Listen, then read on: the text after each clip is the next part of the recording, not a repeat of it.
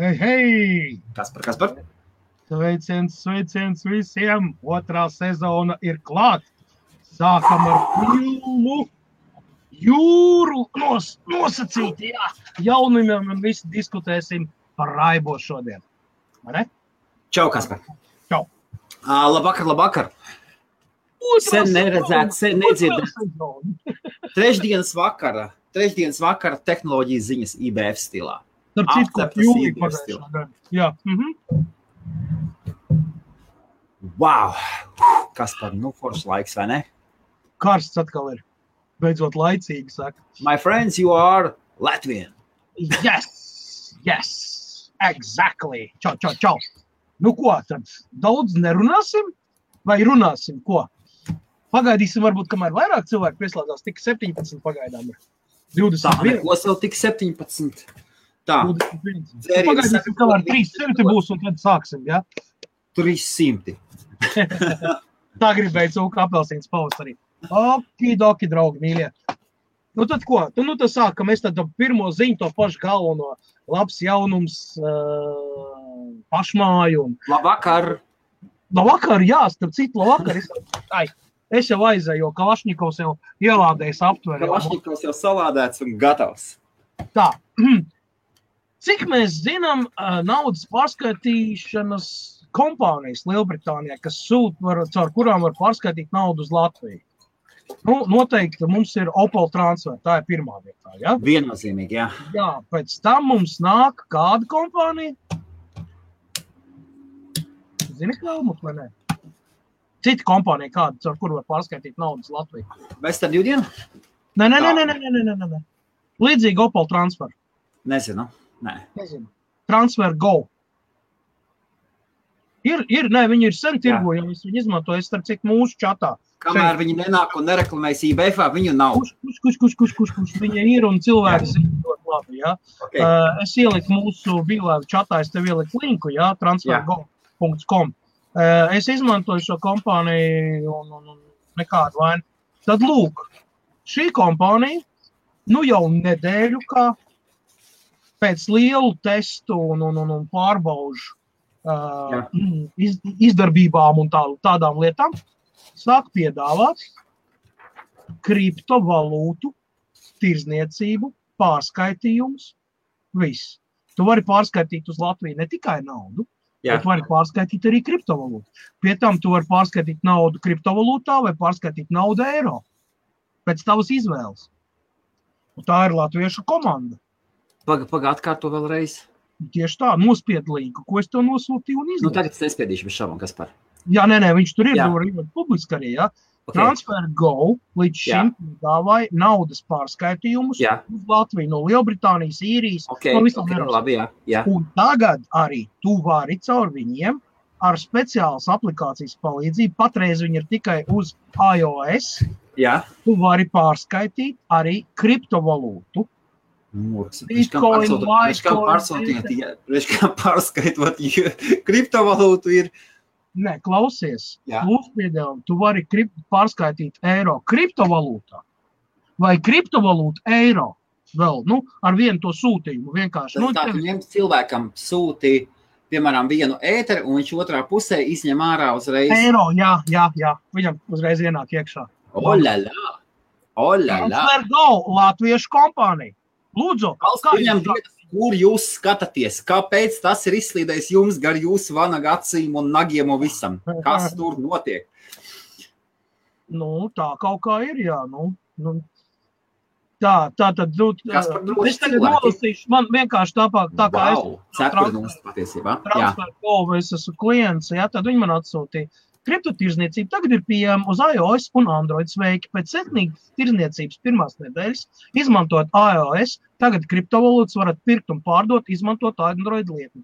Piemēram, Bitcoin, Bitcoin Cash, Ether, XRP, Litecoin. Tagad var tirgot transferu go, tur apmeklējiet, lietot un tā tālāk. Jā. Uh, viss tas ir apvienots baigas mukā servisā.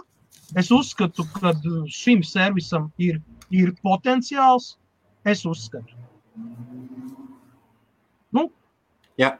Viņi ir, es teiktu, tā, ka viņi, nu, man zināmie, kas ir, uh, um, nu, teiksim, nu, ar naudas ziņām. Viņi ir atzinuši, jā, ka kriptovalūta nav nekas traks un ka var.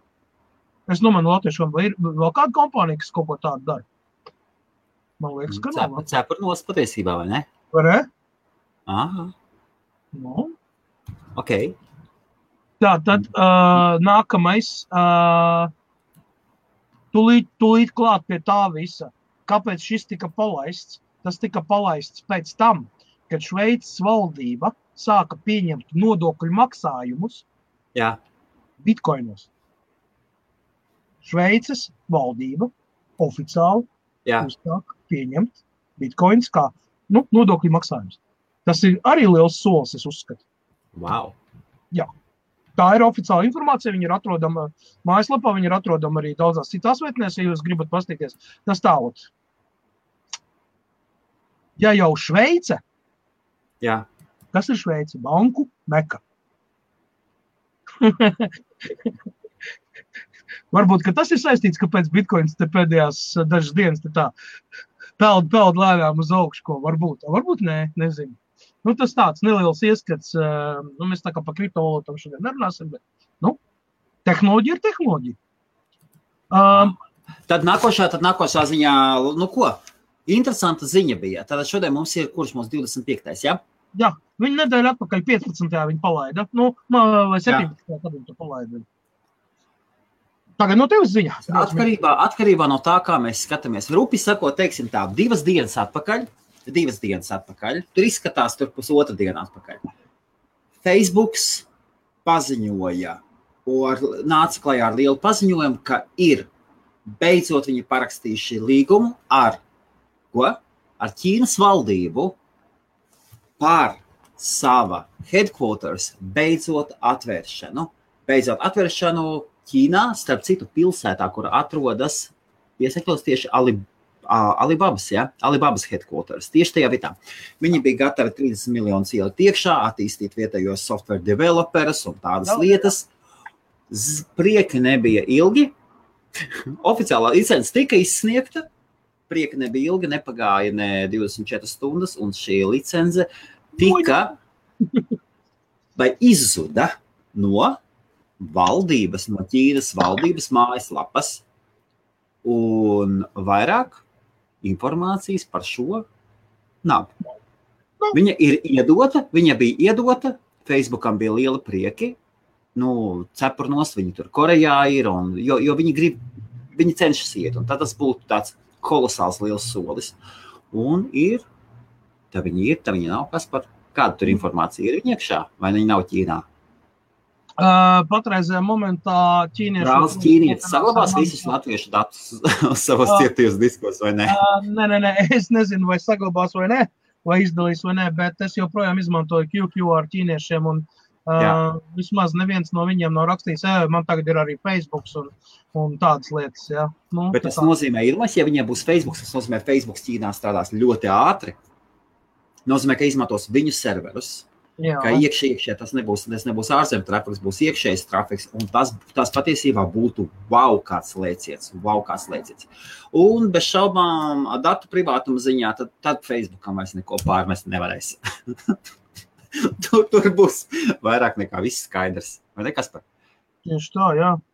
Jo Ķīnā, Ķīnā nav tur nekādas, nav tur nekādi tādi Ķīna vispār ir patreiz baigi, baigi sasparojusies ar visām šīm lietām, tehnoloģijām. Jā. Saistībā ar to, ka Xiaomi pārdēvējis sev par citu uzņēmumu, lai saglabātu iespēju tikt tirgū kopā Jā. ar Huawei, ZTE un visiem pārējiem dēļ amerikāņu spiediena. Tātad Xiaomi vairs nepastāv brands kā tāds. Nepastāv. Jā, viņš ir savā, viņam ir cits nosaukums. Viņi oficiāli nomainīja, lai tiktu iekšā Amerikas tirgu. Jā, jā, es to pilnīgi nopietni saprotu. Nē, nē, viņam vēl viss, nu, viss tas ir procesā patreiz uz nomaiņu, jā, bet, jā. bet reāli tas ir. Viņi paziņo. Tā ir, tā ir ziņa, tā ir ziņa, jā. Jā, bet, protams. Jā. Nu, ko kas par cik mēs šodien ejam? Divas ziņas vai pusotru stundu, divas stundas, varbūt pusotru stundu maksimums, ko? Man kamēr ir kafija, minerāla ūdens un, un laba kompānija, es varu arī četras stundas nosēdēt. Man ziņas neaptrūks, es ticu man. Paldies. Tātad pusotru stundu laižam, jā? Ja? Kas par? Divas, trīs, jā, tā parasti.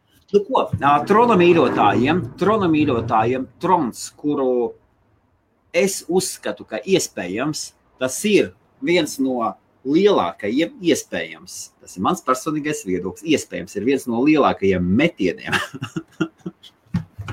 no brāļa ķīniešu puses kriptovalūtu pasaulē.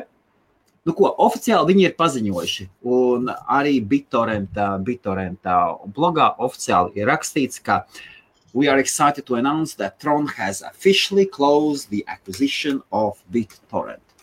Tā tad ir iegādājies. Tad 23. jūlijā, divas dienas atpakaļ, oficiāls paziņojums, beidzot, deals ir izgājis cauri, un Trons, tas, kurš ir sareizojis nenormālas naudas summas, ir paņēmis un izlicis 126 miljoni dolārus un iegrūdis viņus nopērkot BitTorrentu. Atgādināsim to, ka Trona vīzija ir kļūt labākiem, labākiem visā. viņi taisa jaunu internetu. Un viņi nevēlas redzēt Google, viņi nevēlas, nevēlas redzēt YouTube, viņi nevēlas redzēt nevienu starpnieku. Viņi vēlas, lai viss notiktu tieši no lietotāja uz lietotāju. Un tādā veidā nu, pastāv, pastāv Torentu TV. Paskatīsimies, ko viņi izdomās. Ko viņi izdomās. Kas par kādas tavas domas? Ah, starp citu, jā, Trona Office turpinās. Uh, Trona, Trons teica, ka BitTorrent Office paliks um, uh, San Francisco joprojām. Okay. Jā. Nu, ko es domāju? Nu, BitTorrents ir labs, jā, bet nu, tur kaut kas nav tīrs. Man nepatīk šīs lietas. Trons ir baigais, vai ne? Vai ne? Jā. Nu, tā kā jau no paša sākuma sākuma melot. Nu, jā, jā, arī jā. Atklāti. Nu, nu jā, Nu, ko, ir tāds, ir tāds baigi, tāds, nezinu, dzirdēts, varbūt ir kādreiz dzirdēts tāds žurnāls, Wall Street Journal. Ir tāds dzirdēts, ja? Bez šaubām.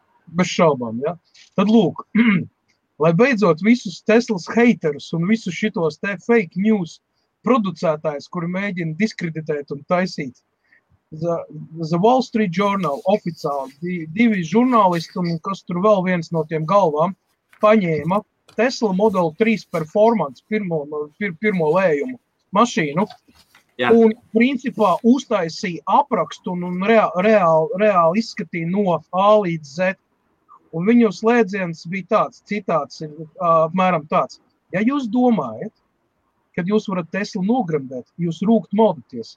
Viss, ko es esmu redzējis šajā pasaulē, paliek otrajā plānā. Pēc tam, kad es izbraucu, izbaudīju, Tesla Model 3 performance. Tas ir dual motors, un viņam ir iekšā jā. E, ir podziņa, kur tu vari izmantot trekā. Nu, tu Aha, jā. iekšā sporta versija, jā, ķipa. Viņš saka, tādas izjūtas, kaut ko tādu es savā mūžā neesmu piedzīvojis. Un šī ir tā mašīna, pēc kuras ir vērts ilgoties. The Wall Street Journal, liels raksts, vairāki miljoni, desmit miljoni lasījumu un vēl kaut kas. Ja, ja to pasaka Wall Street Journal, viens no tiem, nu, acīm redzot, nezinu, vai nu Ilons Masks ir labi samaksājis, par ko es šaubos. Jo diez vai viņš vienkārši varētu uzspēt.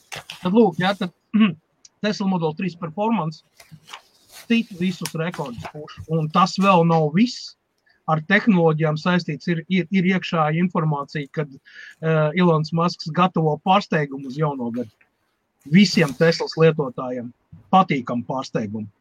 Uh, arī tagad, pieņemsim, pērkot Jā. Model S un Model X, cena ir palielināta, pērkot par 2,5 tūkstošiem dolāru. Taču jūs iegūstat prēmiju paketi, kas bija iepriekš pieejama sākot no 5000 un Jā. kā atsevišķa opcija. Tagad tas ir iekļauts jau bāzes komplektācijā.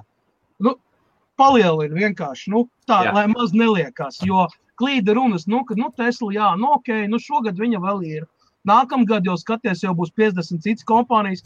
Nu, un Tesla būs kaut kur nu, plānot kādā desmitā vietā, astotā vietā. Nekā nebija. Kalašņiko, Kalašņiko, ziņa, ziņa, ziņa, ziņas. Tā, labvakar, labvakar, šodien mums ir citi tēmi. Kalašņikovs ir mazliet ierūsējis. Viņš domā, viņš iekāps lēnā Teslas. Tā, čau, čau, visiem labvakar, labvakar, 60 cilvēki. Jurim Skudrītim, ko mēs varam pateikt? Uh, noteikums numur, numur viens. Ja tu vēlies būt par internetu trolli, nekad nesadraudzējies ar cilvēkiem, kurus centies troļļot. Savādāk, tad, kad tu kaut ko pamēģini uzrakstīt, mēs pasakām, ko mēs pasakām. Čau, Juri, Force Jacks. Vai ne, Kaspar? Jā. Es tikko uh, tā īsa reklāma, īsa ah, reklāma, ah. bez šaubām, kā mēs bez reklāmām. Uh, kā mēs bez reklāmām 31. 31. datumā mums ir Londonā latviešiem, latviešu uzņēmējiem ir mītaps sanākšana. Un laipni aicināti, laipni aicināti visi, kuri, kurus interesē uzņēmēja darbība. Šogad, ja es nekļūdos, vispār neviens cits mītāps nav bijis. Turpmāk es centīšos taisīt vienu mītāpu mēnesī. Paskatīsimies, šis būs pirmais eksperimentālais. Mums jau ir apmēram 30 cilvēki vairāk. Ir visdažādākie cilvēki ar visdažādāko pirktspēju. Un uz doto mirkli, uz doto mirkli ir tā, ka Pēc tam, ka mums šorīt no rīta pieteicās vienas Krievijas investīcijas kompānijas finansu direktora, kuras atlidos no Maskavas kopā ar vēl kādu viesi, tad es, nu, atkal mans viedoklis, man liekas, telpas, Pamaz. telpas, ne, telpā kopējā, kopējais kompāniju finansu apjoms nu, pārsatīs lielāko daļu Rīgas oficiālu ēku kopējo finansiālo apjomu, darījumu apjomu.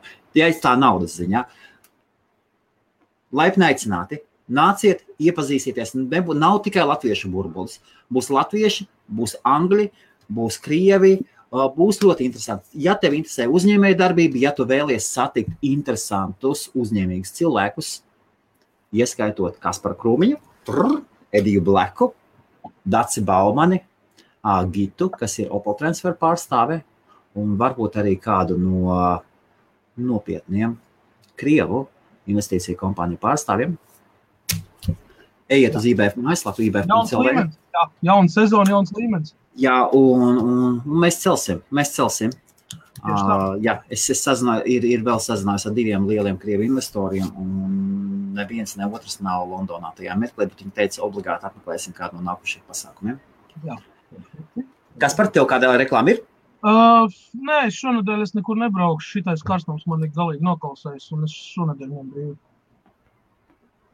Jā, vienīgais, ko es varu pateikt Jurim Skudrītam, nu, būl, būl, būl kripto, nebūl kripto, negatīvu, pozitīvu. Jā. Skaties, kā gribi, bet pusstundu atpakaļ es nopirku divus maiņus pa kripto.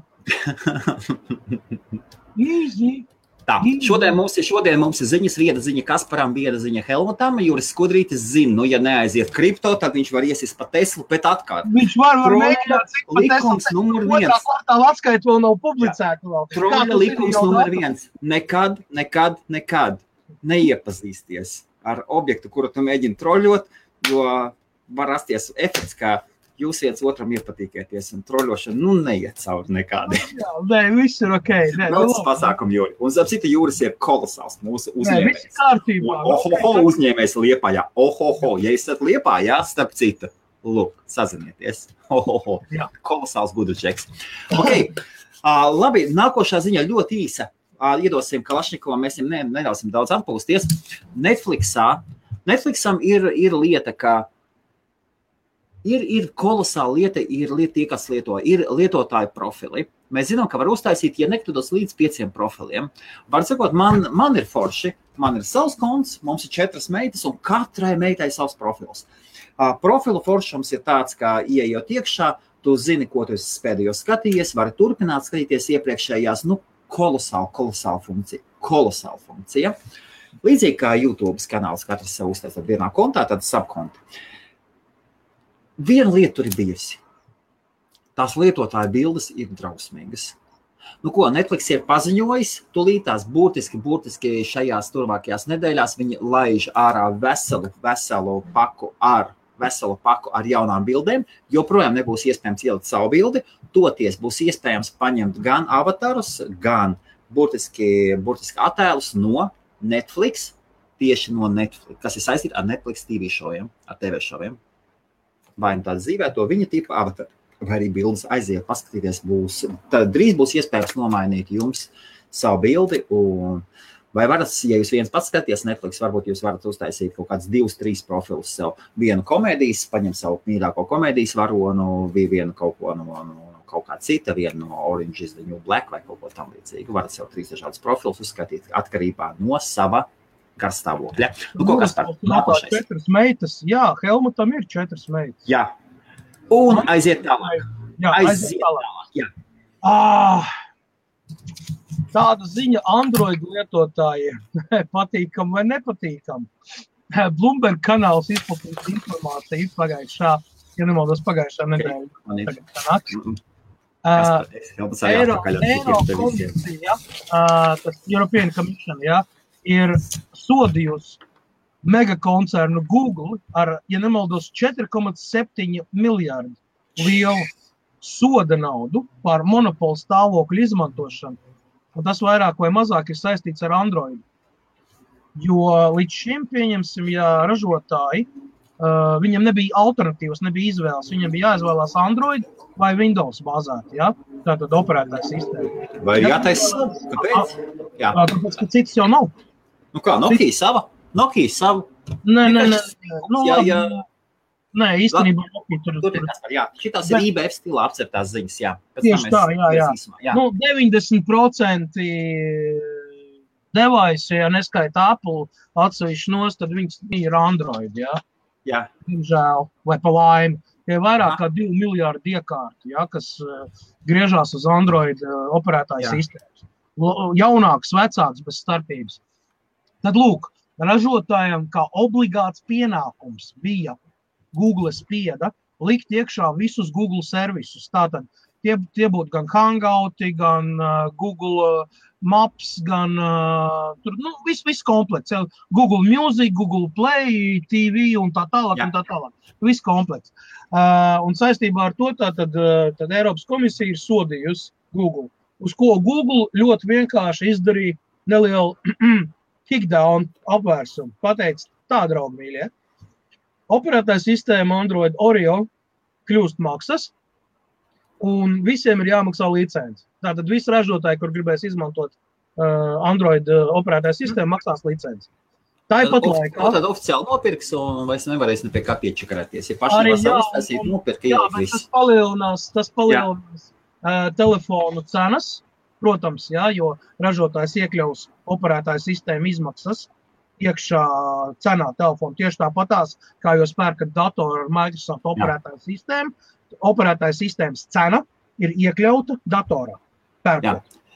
Kas parasti man liekas, Eiropas Savienībā nākošo soli varētu, ja viņu pa, pa lielam viņi varētu, ja, ja kāds sēdētu uz saules, Viņi, viņi aizsūtīja pāris miljardu rēķinu saulē par to, ka viņa vienīgais uh, zemes spīdeklis un neļauj citiem iespiesties, uh, traucēt citām zvaigznēm. Viņi varbūt, nu labi, IBF ir pārāk maziņš, bet IBF viņi varētu būt. Jūs vienīgie taisiet tādas lietas priekš par, par online biznesu. Viss jums, jums.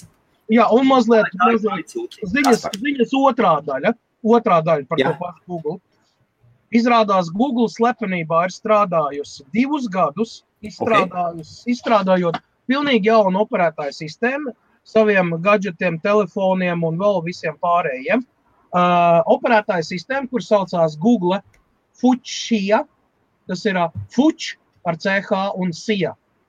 Operētāja sistēma, kas aizvietos Android operētāju sistēmu. Uh, viņi pamatoja to ar, ar, ar to, ka Androidā jebkurā gadījumā tiek izmantot Linux kernels, uh, kurš ir novecojis. Un uh, tur ir ļoti daudz, uh, kā jau pasakā, garbage iekšā, kas ir nu, lietas, ko vairs neizmanto. Līdz ar to tas kods ir ļoti garš, un viņš tur jāapstrādā, un, vēl, un tas, tas rada kaut kādas problēmas. Viņa izstrādātāja operētāja sistēmai ir pavisam cits dzinējs. Uh, demo, ko es redzēju, es bija mazliet pat apstulbis. Kā var viņi tur atvērt četrus logus? Iedomājieties, tā kā Android telefonā, jā, bet četri logi. Vis, un viņš nelago, viņam iet tur video, viss vis tur iet un nekas, un nekarst, neko optimizēts, Google Pixel 3. Tajā pašā, tajā pašā brīdī es atļaušos palabot, mazliet viņa aiziet atbalsts. Kas patīk kaut kāds loks vaļā? Es man pat rokas tur stāv. Okay.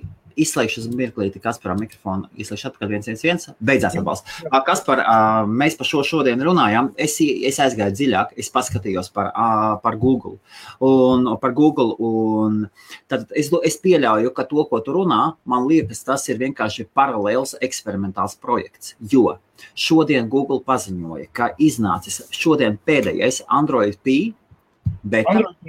Android, P ir pēdējā beta, tā ir versija nākošajam. Tas ir nākošais mēnesis, tad nākošajā mēnesī nāks ārā pilnīgi jauns Android, Google Android versija.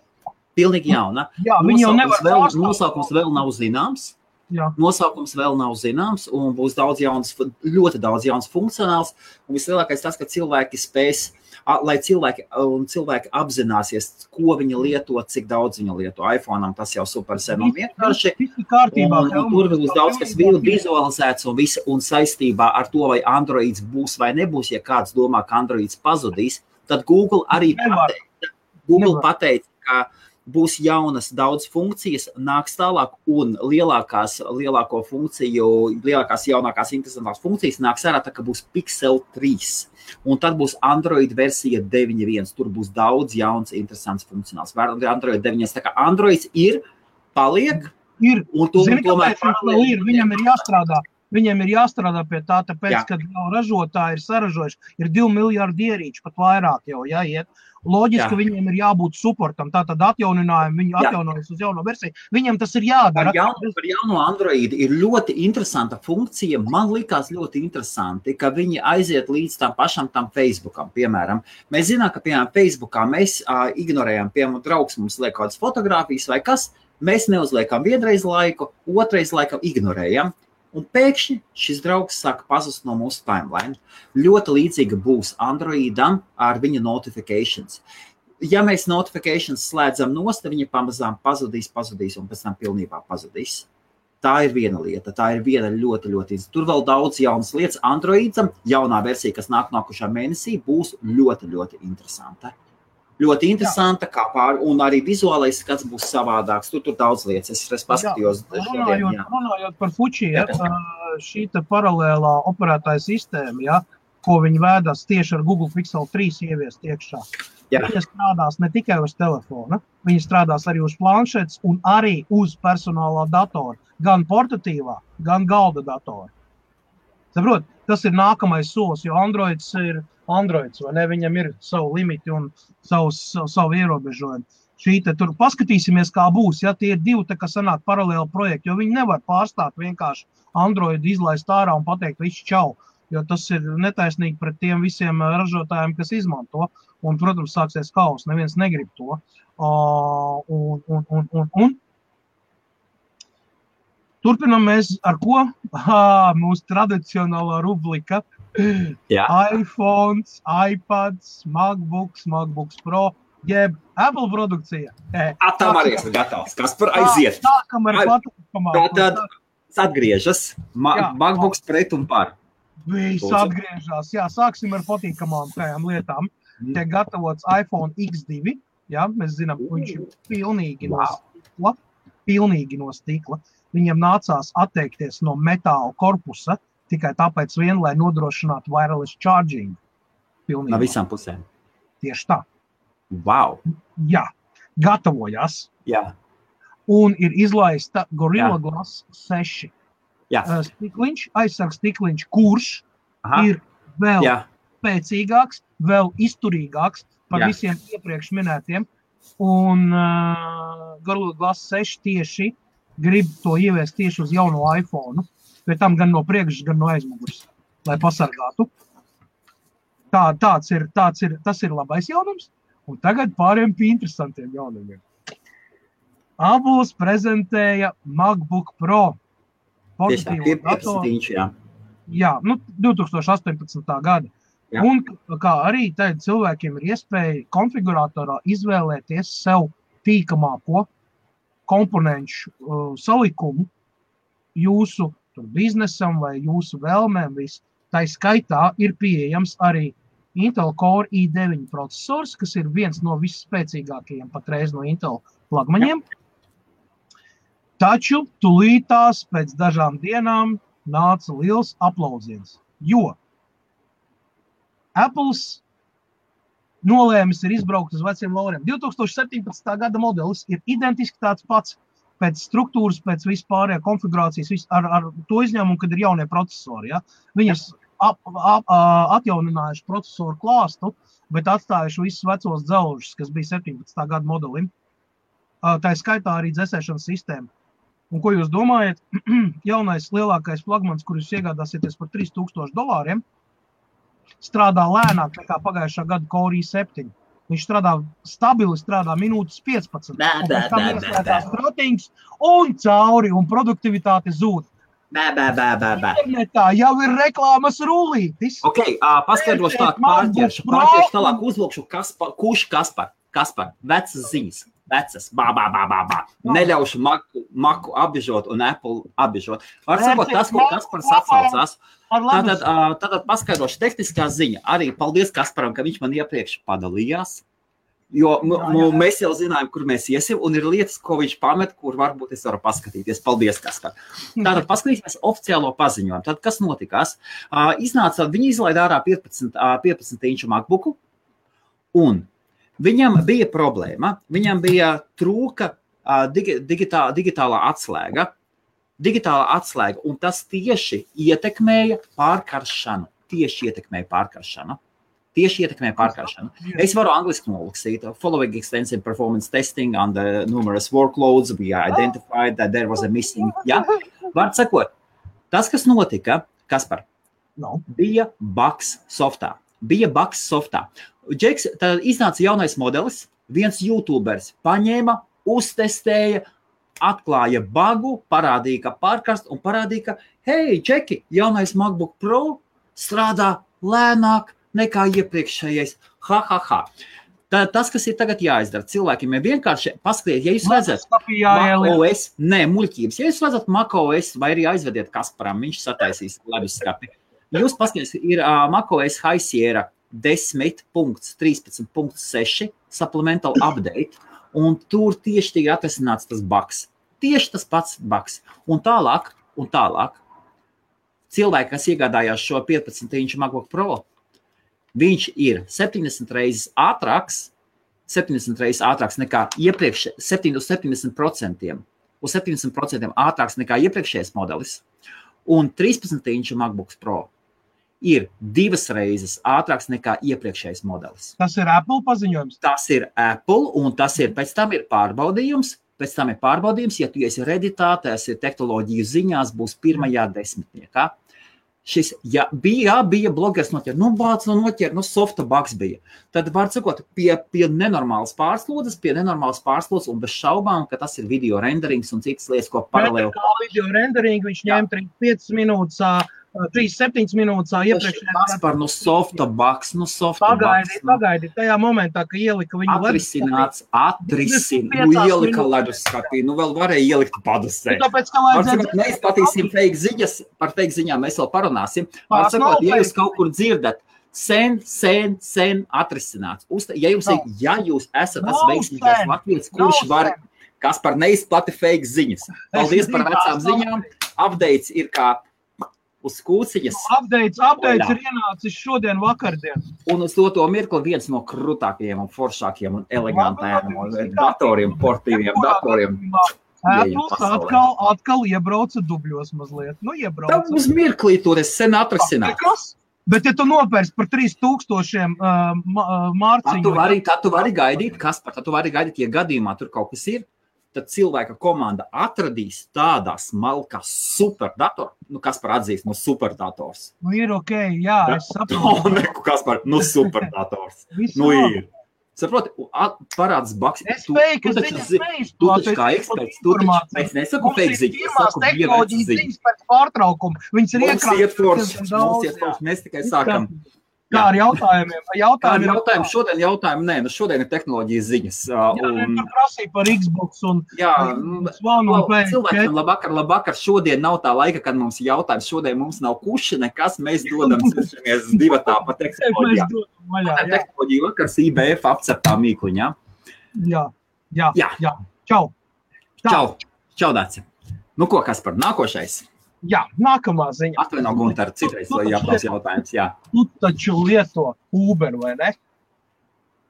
Uber Sunu nelietoju, man nāk katru dienu, man nāk, nā, katru otro dienu man nāk ziņas. Jūsu Uber kods ir tāds un tāds, un jūsu Uber kods ir tāds, un nu, piegriezies, nu nopietni. Konkrēti piegriezies. piegriezies. Tad es tev pateikšu Jā. tālāk, ka Ubers ir gājis vēl tālāk. Jā. Mazums tas, ka viņiem ir, nē, nu viņiem ir, ok, ir attīstīta aplikācija, kur vēl viss viņi attīstās, viss. Tagad Uber taksisti, kuriem uh, reitings būs sākot no 4,7 un uz augšu līdz 5 maksimāliem, ja? Jā. tagad tev drīkstēs piedāvāt taksiju braucienā arī visnesādus suvenīrus, pārdošanas Jā. kaut kādas dropboxiņas un visu kaut ko tam līdzīgu. Mazums tas, ka viņš jau tev ir taksis, kas jau tev slauc naudu. Tad viņi ir atraduši iespēju tagad tieši Jā. tā. Vēl, vēl piedāvā, nu, pieņemsim, tev ir nosēdies telefons, vai ne? Tu taksistam paprasti, nu, lai ieslēdz visu. Līdz šim tas bija pa brīvu. A tagad, ja tu paprasīsi, tad viņš to piedāvās, tev jānopērk powerbank, saproties, rekomendācijas, mm. tur iepirkt, saprot? Sapratu, domu gājienu, ja? Ubers, ko ir izdomājis. Pilnīgi nopietni. Tā, neko sev. Tā nopietnībā. Es saku piemēru tikai, ja? Tā kā maz, uh, nu, cenšas tagad Ubers cenšas iekurot un kroči tur iet vispār līdz vājprātam, ja? ko viņi te eksperimentē. Ja? Nerunāsim par autopilotiem, nerunāsim Jā. par šo te. Runājam par to, ka principā taksis jau pārvēršas gan par uh, um, šito apdrošināšanas aģentu, suvenīru pārdevēju un vēl visu kaut ko tam līdzīgu. Ja? Nu, es nezinu, vai tas ir baigi korekti. Man, piemēram, ja es braucu taksometrā, es gribu ātrāk notikt no punkta A uz punktu B. Un pavisam noteikti neinteresē visādi ķīņķēziņi, ko viņš būs sakarinājis un, un uzbāzīsies virsū, lai es nopērku. Nu, kā tu justos? Tu iekāp taksometrā, brauc, un pēkšņi viņš pagriež. Cienītais, man ir superīga lūpkrāsa jūsu sievai. Vai ne? Vai nopērciet tur mums ekskluzīvs smaržu pudelītes? Nu, kaut kā, nu, nezinu. Man nepatīk. Ierakstiet komentāros, draugi, vai jūs gribētu, lai jums taksis piedāvā visādas tādas lietas, kamēr jūs braucat. LV arī karsts. Ir iekarsts, jā. Šokolāde, šampanieti. Vai ne? Kāpēc ne? Okay, tā interesanta ziņa no Twitter, no Twitter pāris mēnešus atpakaļ apmēram.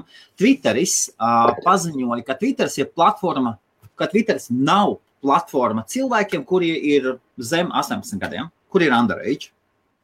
Un parādījās jauna interesanta feature. Tad šis attiecas uz cilvēkiem, kuri lieto Twitter, cilvēki, kuri lieto Twitter un jau ir ilglaicīgi lietotāji. Un ir šis baks vēl pašlaik, cik es saprotu, nav atrasināts. Gan jau atrasināts. Tātad iedomājieties, cilvēks sanāk, bija pie, pie, pie, pieregistrējies lietot Twitter. Piemēram, viņam bija 15 gadi. Tagad ir pagājuši, tagad pagājuši daudzi gadi. Viņš joprojām Twitter lieto. Viņš skatās, oh, Es varu ielikt savu, savu gadu. Es varu ielikt gadu. Viņš ieliek, ka viņš ir piemēram dzimis 98. gadā.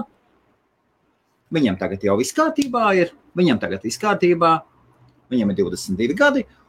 Un tikko viņš ievada, ka viņam ir 22 gadi, ka viņš ir dzimis 98. gadā, Twitter sistēma automātiski redz, ka tad, kad viņš redzēja, reģistrējās, viņš bija underage.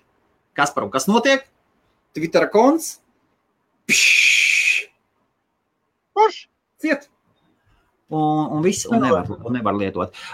Cilvēki, kas cenšas apiet Twitter reģistrāciju, uz doto mirkli tā cilvēka runā. tā cilvēka runā. Kā ja jums uh, Twitteris prasa uh, Twitter, tā stratēģija, kas pašlaik strādā, kuru mēs neiesakām, ir novērojums formos un, un lietās. Tad, mm, nosūtot īpaši daudz pielāgotus dokumentus par jūsu vecumu Twitter support lainam. Jums ir atļauts reģistrēt jūsu Twitter kontu zem jūsu Jā. dzimšanas datuma. Mēs tā kā sakām. Tā, mēs neizsakām, mēs sakām, tā, jo tā tiešām pameklējiet, redzēt, tā paskatieties. Jā, tā, tā, tā, nu, tā, tas pašlaik viņiem ir caurums, jo tiešām sāk, kad, kad sāc nobērt spamus, uh, nu, sāc nospamot supportu ar, ar fake dokumentiem, tad padodas. Twitter sistēma uz doto mirkli vēl padodas. Gaidīsim, kamēr tiks galā. Jā, kas par?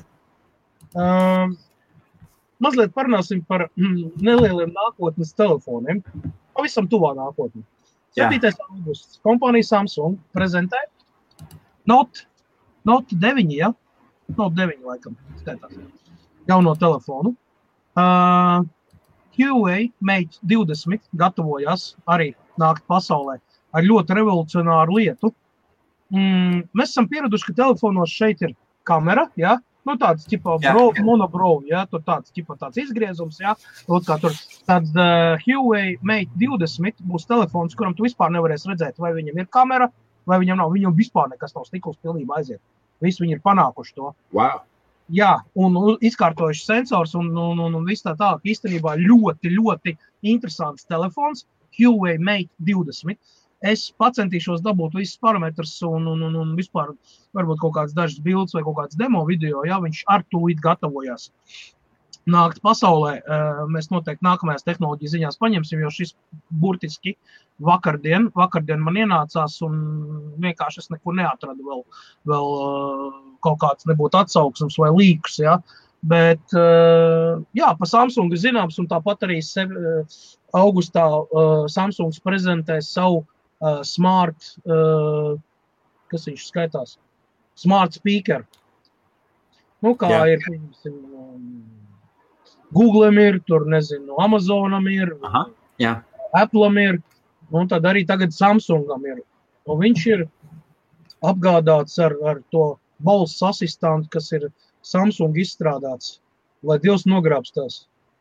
Tas, tās ir kaut kādas šausmas. es nezinu, tur Samsungam būs rītīgi jāpiestrādā. Nē, dizains viņam ir uztaisīts labs. Uh, skaņas un vispār tāda kvalitāte arī ir laba. Uh, daudz funkcijas viņam ir, bet nu, tas asistents vienkārši galina nost. Ja man ar tādā balsī ar mani runās, man liekas, ka pēc otrā teikuma es viņu metīšu kaut vārds. Es, es paklausījos, nu, nē, tur arī tā YouTuber vakardienā arī tā visā pilnā balsī ņirca. Viņi saka, nu, tā varēja ielikt kaut ko normālāku. Nu, Samsungs izcēlēs. Nu, Samsungs ir Samsungs. Viņam ir savu feature, viņam ir savu domāšanu un vispārējais, bet, nu, jebkurā gadījumā tāda lieta būs un pavisam, pavisam drīz mēs redzēsim šeit jaunas lietas interesantas. Ja uh, Facebookam uzbruk par to, nākošā ziņā ir cilvēks, amerikānis. Uh, mēs esam dzirdējuši, ka, piemēram, tabakas industrija, lai aizsargātos, ko tabakas industrija kas par darīja. Viņa uztaisīja institūtu, ja es nekļūdos, ja? jā, kas bija tabakas izpētes institūts vai, jā, vai vēža izpētes institūtu uztaisīja kura uzdevums bija noliegt un apgāzt visu, atspēkot, atspēkot, atspēkot jebko, kas ir, kas, kas ir uzbrukums. Tad viņi pat viņu nosauc par institūtu, maksāja algas zinātniekam, visi, kuri nāca un gāja uz ziņu programmām un stāstīja, ka tās visas ir muļķības, ka tā beka viss kārtībā, nav saistīts ar vēzi. Cīnījās līdz galam. Tur Filips Boris bija galvenais sponsors un tādā garā. Un tāpatās. Tāds pats ir fake ziņu ģenerālis amerikāņiem, ir Mark Moreno Marka, Marka Morāno. Un viņš ir attiecībā uz klimata izmaiņām. Jā. Tas ir tas cilvēks, tas ir tas cilvēks, kurš publiski gāja un teica, ka, ja jūs esat dzirdējuši, ir tāds pieņēmums, klejo apkārt pieņēmums, un neviens nezina, no kurienes viņš radies, ka tas, ka klimats, ka par klimata izmaiņas ir lielākais, ir, liela, ir lielākā blēdība vai lielākie meli vai pagājušā, pagājušā gadsimtā lielākiem. Tas ir, esi kas par dzirdējis, vai ne? Un šitas džeks, un šitas džeks, šitas džeks ir tā, tā citāta autors. Nu, viņš mm -hmm. ir nācis, viņš ir nācis. Viņam arī viņam tika sava broadcasting kompānija izveidota. Aizmugurē īstas, tā kā, nu, viss tā kā vajag. Viss tā kā vajag. Kaut kas līdzīgs tabakas industriju. Un Jā. kas notika? Tagad nesen viņš uztaisīja video, kur ņēma un apgāza, nu, savā stilā taisa fake ziņas un apgāž par klimata izmaiņām. Pilnībā iet un izmaina. Pilnībā. Tad taisa fake ziņas oficiāli zināma persona Facebookā, kas zina, kas nozīmē. Un tagad Facebookam ir uzbrukums par to, ka viņa video jau bija 5 miljoni skatījumu. Es nezinu, vai ir vai nav, vai ir vēl nav viņa, viņa video skatījumi. Mhm. Uh, un joprojām Facebook viņu nebija izdzēsis. To tik vēl Trumps. Jā, nu par Trumpu arī. Tur, tur, tas ir. Uh, Tur, ja. lai, lai mazliet ieviestu skaidrību, ja, ļoti, ļoti spilgts un konkrēts piemērs par globālām klimata izmaiņām ir vērojams patreiz. Pa, jā, vi, vi, vis, visu laiku, visu laiku pasaulē mēs, mēs redzam, jā. Jā. Tieši tā, jā. jo tāda vasara, kā ir šogad, Lielbritānijā nav bijusi. Oi, oi, oi. Jā, klimata izmaiņas tas ir notiek visā pasaulē, un tam ir ļoti daudz saistības. Ļoti, ļoti, ļoti, ļoti daudz tas ir jūtams tieši vecajā Eiropā. Tas ir, ir Francija, tā ir Lielbritānija, arī, arī protams, Īrija, par cik kopā, ja? tāpat Spānija. Ja? Visi piekrast, kur iet golfa trauma visā. Viss nākamais Antarktī, Antarktīdā. Jā, var sakot, var sakot ja atgriežamies atpakaļ, tas Jā. ir uzbrukums Facebookam kā platformai, kuri paziņo, ka viņi cīnās pret fake ziņām, mm -hmm. kur nāk viens no pazīstamākajiem, viens no pazīstamākajiem fake ziņu autoriem, viņa video aiziet, sasniedz 5 miljonus cilvēku, skat, 5 miljonus skatījumus saņem, ne tikai rīči. Un, un, un video netiek dzēsts un nekas netiek darīts. Tas ir tāds akmentiņš Facebook laukā, bet šādi Facebook attīstās. Man jau kas par liekas, ka Facebook viss ir kārtībā, viņš attīstās. attīstās jā, viņam, viņam ir diezgan daudz jauninājumu, kas jā. nāk, kas arī netiek publiskot saistībā gan ar fake profiliem, saistībā gan ar daudzām lietām. Protams, ka notiek spekulācijas ne tikai, Jā. ne tikai saistībās Facebook, ar, ar, ar notiek spekulācijas dā jebko. Un es uzskatu, ka tādas cilvēks vajag kastrēt, lai viņi tautā vienkārši neatkārtojās. Ļoti vienkārši, jā. Jo tas ir tas, kas sēž iekšā cilvēkos, zinām, veidu paniku un neticību lietām, kas īstenībā notiek, vai arī novērš uzmanību no tām lietām, par kurām tiešām vajadzētu interesēties. Jā. Tātad nu, uh, es, es brīdinu, šis nav oficiālais IBF kanāla viedoklis. Tas ir kāds par individuālais viedoklis. Uh, zinātnieks, kas izplata fake ziņas, ir nepieciešams kastrēt. Okay. Jā. Mans individuālais viedoklis. Mans individuālais viedoklis. Tāpēc, ka tas bojā priekšstats par ļoti daudzām lietām.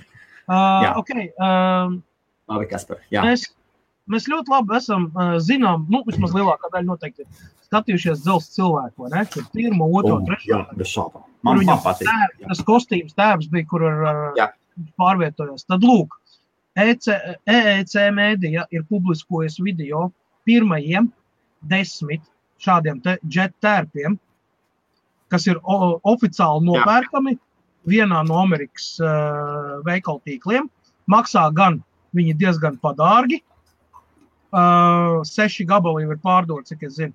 Tātad viņam te pie rokām ir divi reaktīvie dzinēji mazie un pie kājām divi. Viņš var pacelties līdz 1000 metriem augstumā un lido ar 170 km/h. Video, kurš ir uzņemts, viņš pārvietojās pa pilsētas ielām, nofilmēts. Un Jā. viņš spēkojās ar Lamborghini Aventador uz trases.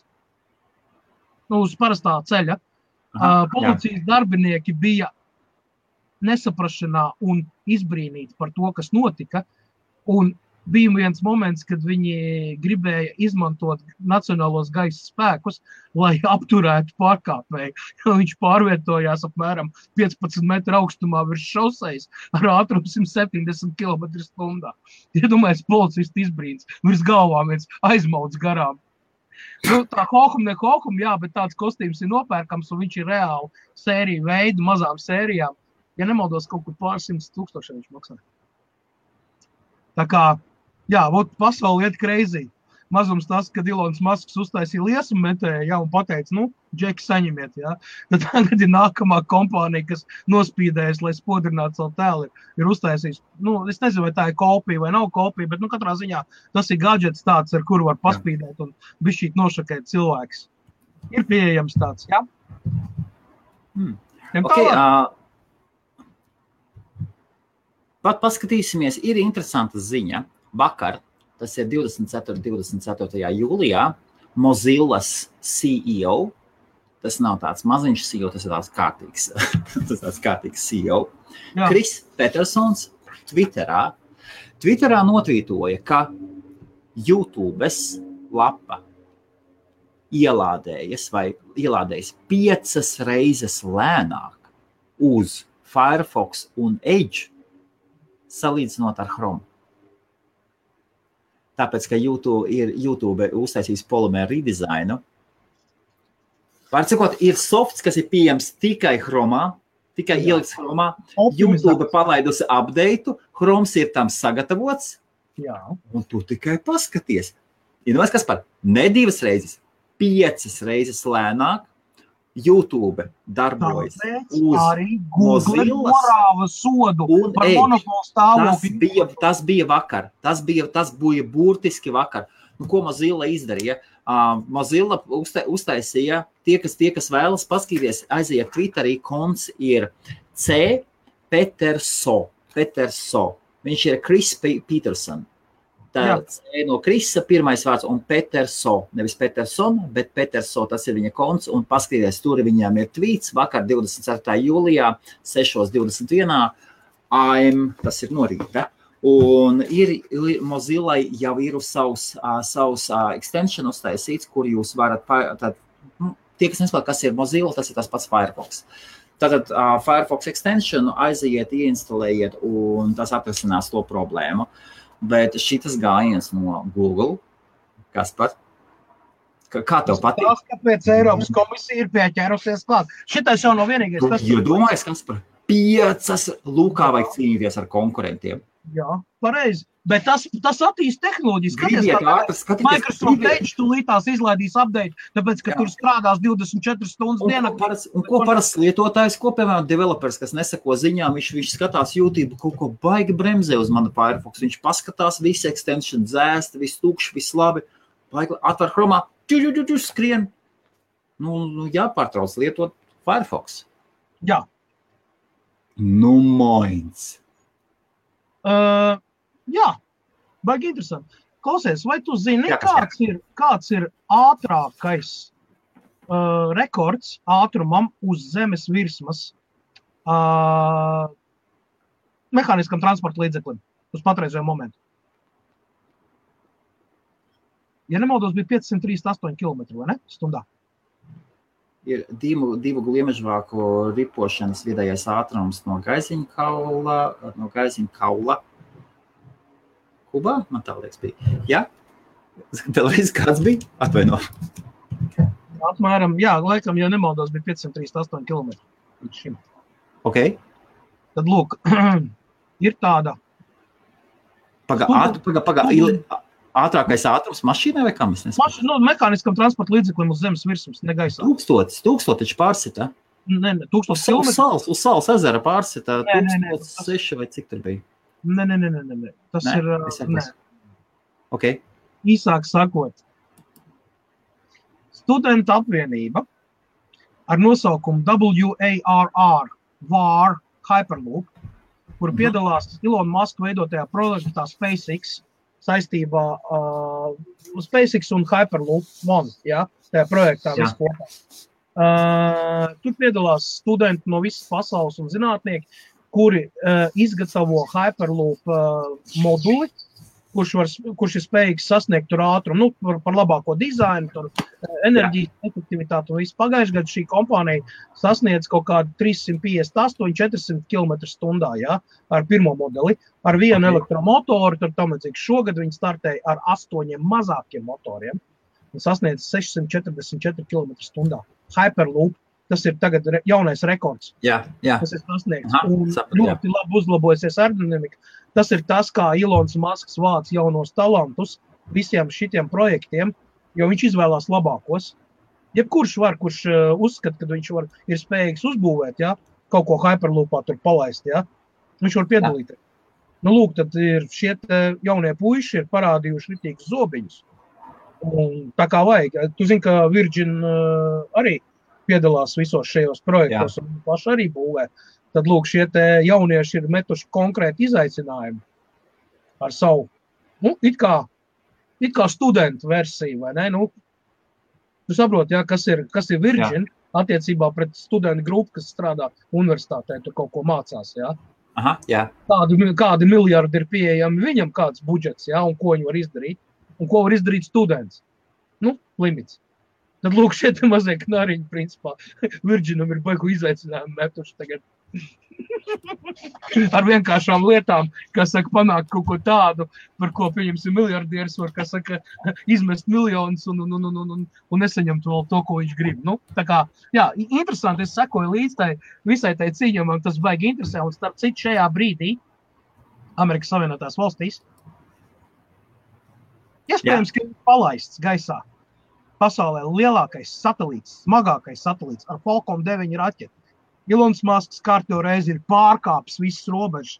7 tonnas, 75 kg laikam smags satelīts vienā gabalā. Pirmo reizi tik smags ir pacelts gaisā. Vai ir jau vai tūlīt pacelsies? Es varu pieslēgties, varbūt, tieši redzot. Viens cilvēks var paņemt un piekakāt kosmosu.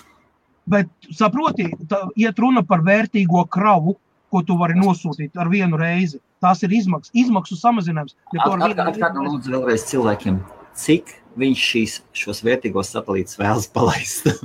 Ah, nē, nu tur to, nē, tas ir vienpersoniski paņemt un piekakāt kosmosu. Cik? Nu, 44 tūkstoši, laikam, kopumā. nē, nē, tas ir tā, mēs runājam par internetu, globālo internetu, kurš, kurš būs neatkarīgs no Amerikas Savienotās. Cilvēks, viens Jā. cilvēks ar Amerikas atļauju. Čakarē smadzenes visai planētai. Jā. Jā, nē, visu kaut čau, skolotājs Ants pievienojusies. Čau, Jā, hello, hello visiem. Uh, Rekord Juris Skudrīts saka, Facebookā nedzēšu, jo tas nav klasisks fake news ASV izpratne. Republikāņi dominē ASV vidienē. Ok, tālāk nākošā ziņa ir par republikāņiem tieši. Ir Vice News. Ir Vice, varat aiziet news.vice.com. Jā, jā, jā. jā. Un, starp citu, lai, nez, lai saprastu, ka tā ir simtā apme, at, at, uh, kā tas ir. Pēc Alexa, Alexa.com datiem simtā apmeklētākā mājaslapa ASV. Simtā. Numur viens simts. Viņi veica pētījumu un parādīja, ka Twitteris. Mēs jau šādu un tādu runājam par Twitter shadow bloku, par, par, par shadowing, ka viņš vienkārši cilvēks raksta, viņš tur cīnās. Patiesībā viņi neviens neredz, viņš ir invisible modā strādā. Jā. Twitteris ir palaidis Twitteris izrādās republikāņus, un it sevišķi dažus ļoti, ļoti augstus republikāņus ASV shadow bloko. Ieliek divi no viņiem ir priekšsēdētājs, republikāņu partijas priekšsēdētājs un, un Trumpa spokesman. spokesman. Sazinājās, vai sazinās, vai sazinās ar Twitter un saka, no kāpēc tā? Un kāpēc, demokrā... un kāpēc uz demokrātiem tas neatiecās? Kāpēc tieši republikāņiem? Uz ko Twitteris atbildēja ļoti vienkārši. Mēs nesakojam, mēs neskatāmies pēc partijām, mēs skatāmies pēc tvītu un viņa aktivitātu kvalitātes, pēc tā, ko viņi dara. Šādu dabu, un spameri un, un tādas lietas, un fake ziņu izplatītāji. Tālāk. Jā, aiziet, jā. Uz vice. News, aiziet uz newsvice.com un paskatieties šo ļoti interesantu tev liekas, kas par politiskās spēlīs notiek nenormālos? Nu, mūsu politiskās spēlītes notiek arī pat Latvijā pietiekami daudz, pietiek paskatīties katru dienu kaut kas pa, parādās interesants, kas liekas, nu, nu nevar saprast, nu ir fakes vai nav, nu kaut kur ir taisnība, kaut kur apspēlēt. Nu, nekas jau nav savādāk kā citur. Kā piemēram, bet, bet vecais tādā, tādās lielās platformās pēkšņi paņem dažus tādus nu, smagus nu, vārdus. Vienkārši ejam tālāk, nu runājot par, par, par ziņām, kuram, kur, ap kuru um, notikumiem vai kompānijām, ap kurām Jā. ir, ir, ir noslēpuma plīvurs un tik daudz manipulācijas un mahinācijas. Ir tāda neliela kompānija, Amerikas Savienotās valstīs, saucās NASA, kurai ir piegriezies, ka viņai piedēvē tur nezinu ko un visu kaut ko un slepenības pīvoru un tam līdzīgi. NASA paziņojas, da ejiet, ka jūs visi pa gaisu. Mums ir visi satelīti, kas ir uzņēmumi, ja lūdzu, programma tūlīt būs ārā, pieeja visiem satelītiem. Varat ielādēt datus online, skatīties, visu NASA atver publisku pieeju pie datiem Jā. no saviem visiem satelītiem, kas pieder NASAI. Līdz ar to cilvēkiem, kuri strādā loģistikā vai zem, zemkopībā vai vēl kaut kur, viņiem būs pieeja satelīta datiem, kas ļaus koordinēt, fokusēt labāk un vis visādā veidā izmantot šos datus. Tātad viņi kļūs publiski, NASA paziņos. Ja viņiem piegriezies, kad NASA piedēvē visu kaut ko un ir viss vienmēr noslēpuma plīvurā, cik tas būs atklāti, es nezinu, bet tāda informācija ir. Priekš manis, man, man īstenībā tā ir ļoti laba informācija. Jā. Tāpēc, kad tā kā es sekoju līdz visādām tehnoloģijām, tam līdzīgām lietām, uh, var iegūt ļoti daudz interesantas lietas. Ja, ja tu tiec klāt satelītu uzņēmumiem un tam līdzīgiem, nu, kas ir tagad būs publiski pieejami. Ja? Nu, noteikti, ka ne jau virs slēgtām zonām tie jau nebūs pieejami. Ja? Jūs saprotiet, tomēr. Jā. Tā, kaut kas iznāks zēdēs Latvijas lauka kapi, kas paldies iznāks. Nu, oh, pasties, cik perfekti. Nu. Juris, super. Tur salīdzinājums. Okay, tātad, uh, turpināsim, turpināsim par Twitteri. Twitterim visu laiku ir problēmas. Visu laiku ir problēmas. Spams. Ir ļoti daudz spam. Nāk. Daudz izmanto viņa APIs. Uh, ir, bija, nesen bija problēmas ar, ar, ar, Krievu, ar Krievijas pamariem. Tur, tur miljoniem konti tika dzēsti. Un Twitteris ir visu laiku laiž updates. Un tagad tātad uh, tika paziņots vakar, tika paziņots, ka Twitteris izmaina sev API lietošanas noteikumus. Un tagad latviešiem, kas lieto Twitter aplikācijas, kas palīdz jums spamot Twitter, vai varbūt jūs strādājat pie Twitter spam aplikācijām, sākot no 10. septembra parādās jauni ierobežojumi, jauni ierobežojumi aplikācijām. Es, es vēl aizgāju, es no ziņām aizgāju uz, uz Twitter, uz Twitter tieši to postu par ziņām, paskatījos, vai tas attiecas uz vienu lietotāju šie ierobežojumi vai aplikāciju. Un tur ir rakstīts, attiecas uz aplikāciju across all its users. Tātad viena attiecas ierobežojums aplikācijai, vienalga, cik lietotāji viņiem ir visai, visai aplikācijai. Kādi būs ierobežojumi aplikācijā? Iespējams, tas ir publiskajām. Tur būs premium aplikācijas, varbūt, tā, varbūt, varbūt tām tiks noņemt no to es, to es nevarēju atrast. Bet dotajā mirklī viņi savā preses relīzē saka, ka jaunie ierobežojumi būs. Tātad vienai aplikācijai, vienai aplikācijai kopā trīs stundās varēs uztaisīt 300 tvītus un retvītus kopā ņemot. Zinu, kas, par, kas, par, kas par nelieto vai ne? Kas par nelieto? Nākošais varēs aplikāciju kopā visiem, visiem lietotājiem varēs maksimāli nolaikot tūkstots, tūkstots, tūkstots tvītus 24 stundās. 24. Daudz lieto auto, auto, auto botus, Twitter botus. Tas, nu, tā, šīs, šīs updates ir nāve Twitter botiem. Burtiski. Šis, šis ir vienīgais tas, ka tas nebūs tāds cilvēks, kas lieto. Tad šis ir kara pieteikums Twitter botiem. Tālāk, ja būs Twitter botus, gaidiet, Twitter boti būs, bet viņi būs individuāli, es domāju. Tālāk ir varēs maksimums sekot tūkstots kontiem 24 stundās aplikācija. Atkal, viena aplikācija, vienalga, cik viņai lietotāji. Ja viņiem ir miljonus lietotāju, tad, kā, tad katram varbūt būs iespēja, varbūt vienam no tūkstošiem būs iespējams vienam, vienam, vienam, vienam piesakot. Un nākošais ierobežojums - 15,000 mesiņus var izsūtīt 24 stundās. Tad tas attiecas uz aplikācijām, across all its users. Plus viņi ir izmainījuši, kā reģistrējas, kā pie, kā pie cilvēka, kas gribēs lietot APIs, vajadzēs iet, iziet verifikācijas, verifikācijas status, un tas Twitteris sāk vēl jo vairāk tīrīt savu platformu un ierobežot aplikāciju API, API savu, savu lietojumu. Tas ir, tas ir tāds labi. Man kā Twitter lietotājiem tas ir ļoti labs ziņas. Ļoti, ļoti labs ziņas. Man vienmēr ir riebuši Twitter spameri. Vienmēr autoposti, autotvīti. Mm. Kas par? Kamēr mēs te sēžam un runājam, Jā. kosmosā ir parādījušies daudz jaunu satelītu. SpaceX Wednesday at July 25 launch 10 Iridium Next satellites from Space Launch Complex 4E, yeah. Vandenberg Air Force Base in California. This is a seven set of satellites in a series of 75 total satellites that SpaceX will launch for Iridium's next generation global satellite constellation. Sep, septiņi gabali vienā ir palaisti. Es tagad skatos, kā viņa iet Nu, gaisā. vai nav viens cūka, vai nav viens amer, dienvidamerikāņu cūka? Amerikas Nē, pasi? Helmut, tas ir izaicinājums globālam tīmeklim. Kas par viņu? Paņem piecīko. Nē, Kaspar, viņš paņem piecīko kosmosu. Es, Kaspar, es pat esmu gatavs sadarīt, ka viņam desmit gadu laikā atnāks tiesas, tiesas globālā tiesas, tā- tiesas lēmums desmit gadu laikā novākt visus savus satelītus. Ja? Vai, vai arī atdot citu rokās? Nopietni. Un es gribu redzēt, kā viņš aizbrauks un viņš viņus savāks. Tas nav viss. Tuesday, at July 26. tas ir rītdien, 4.33 AM.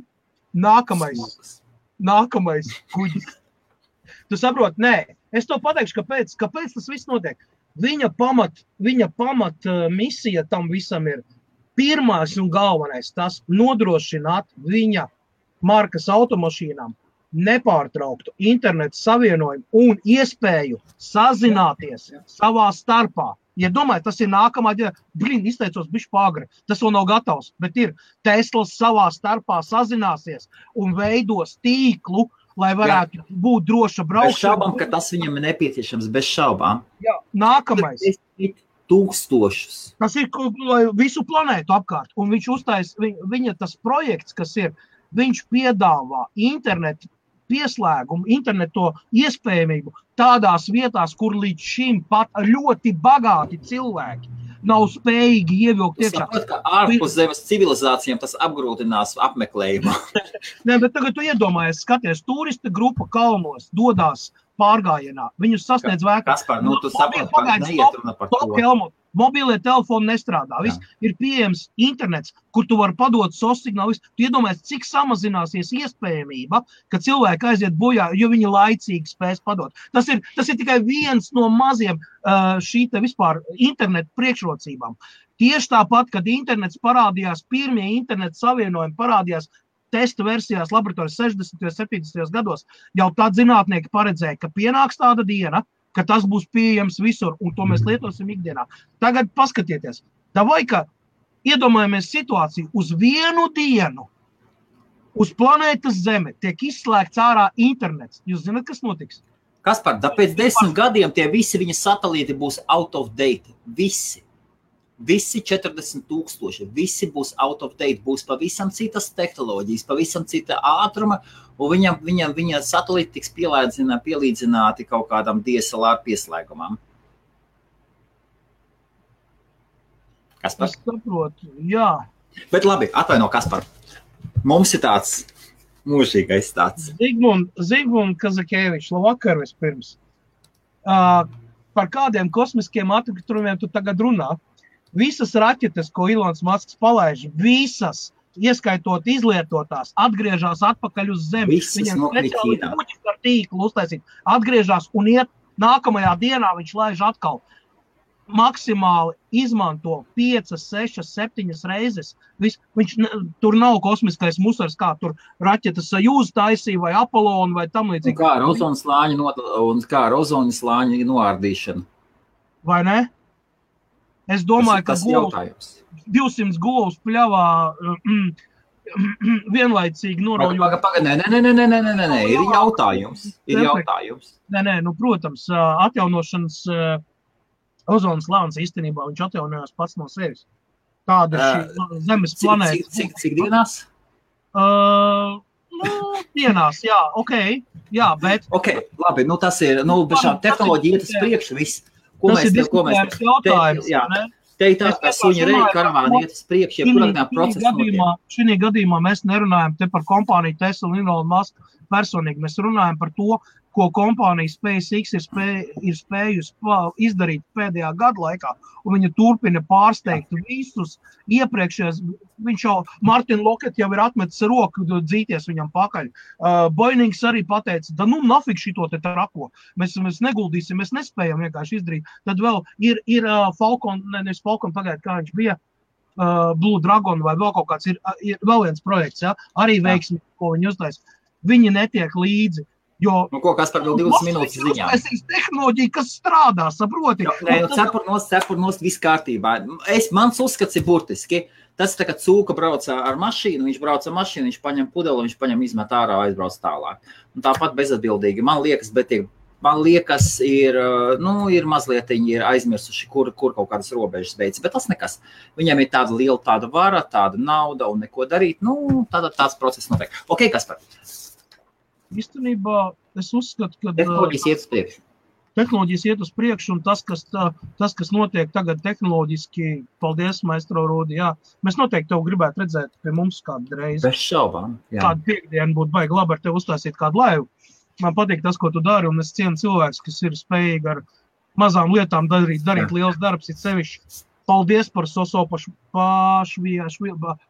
Es nevaru izrunāt, piedodiet. Savu pašviešu viliju, laikam, tā, ja? Mm. Jā, ir tāds dziedātājs, Krievijā. Viņš ir nu, autoritāte. Viņa baigi superīgs klips sanāca. Okay, jā. Mm. Cilvēks uztaisa, jā, ir, jā. ir, ir pieejams. Jā. Tā kā viss ir ok. Nu, ko, uh, nākošā ziņa no tevis vai no manis bija? Uh, okay, es īsu, tad es īsumā ziņu par Elonu Masku. Davai.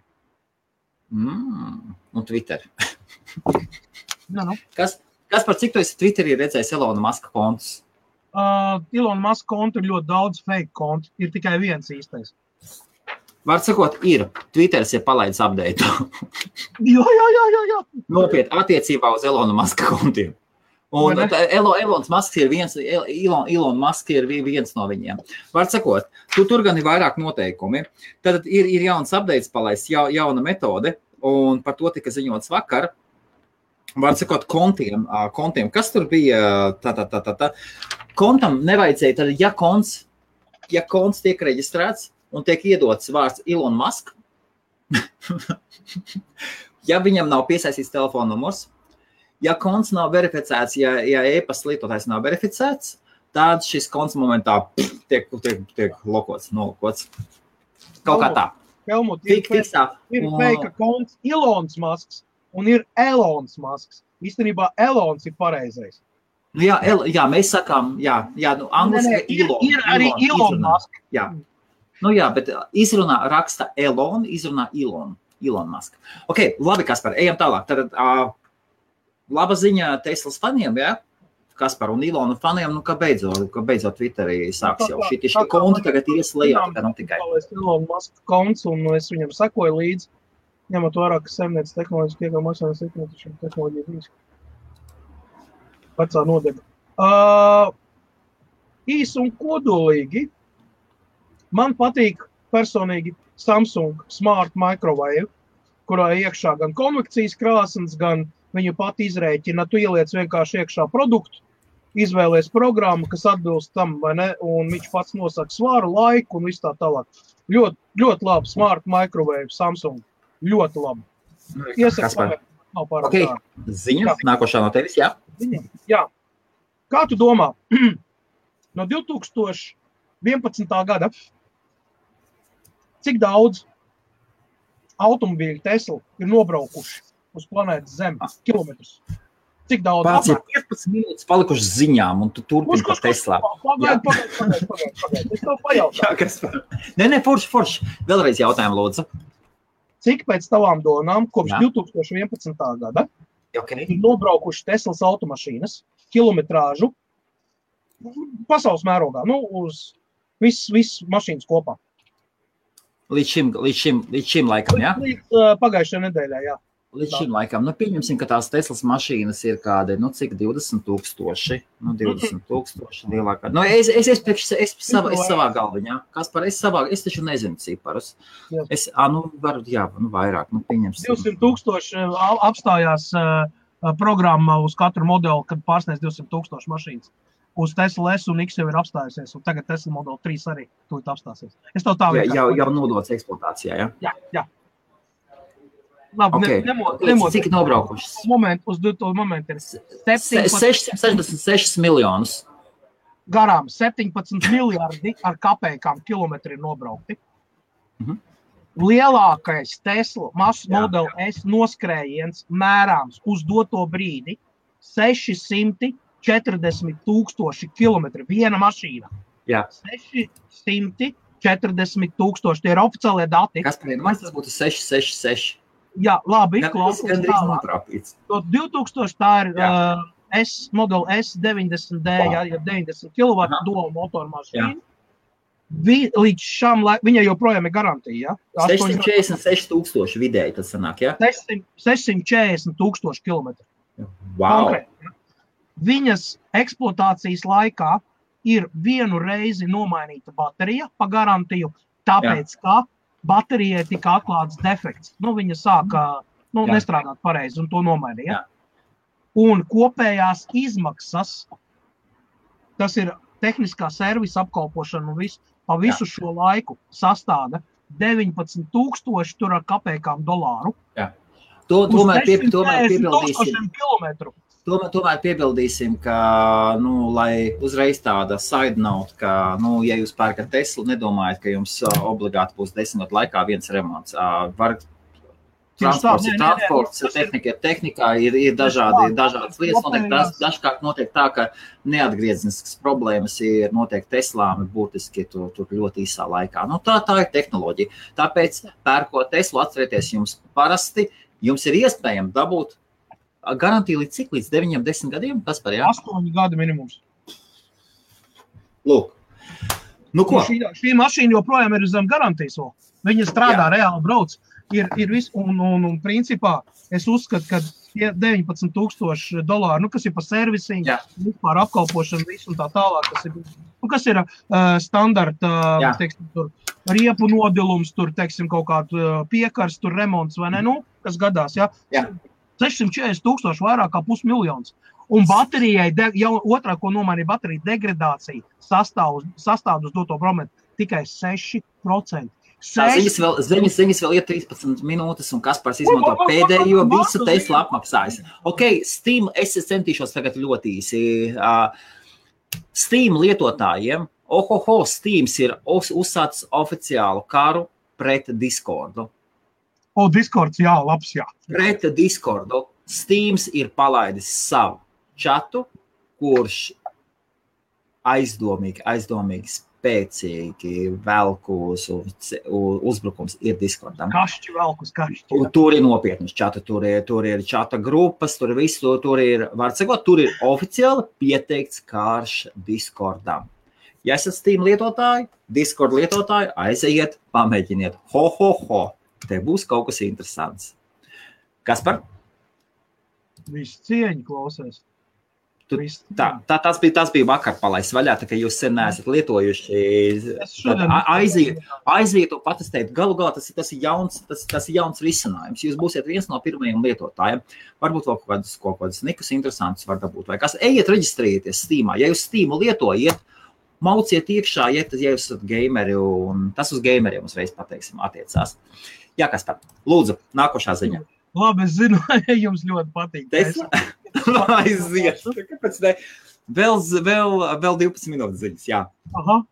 reku, Nu, reku, pas, Tu, paskaties. tu paskaties. taču zini, jā, jā, jā, jā. jā. Okay. Uh, tu taču zini Silverstones uh, trasu, vai ne?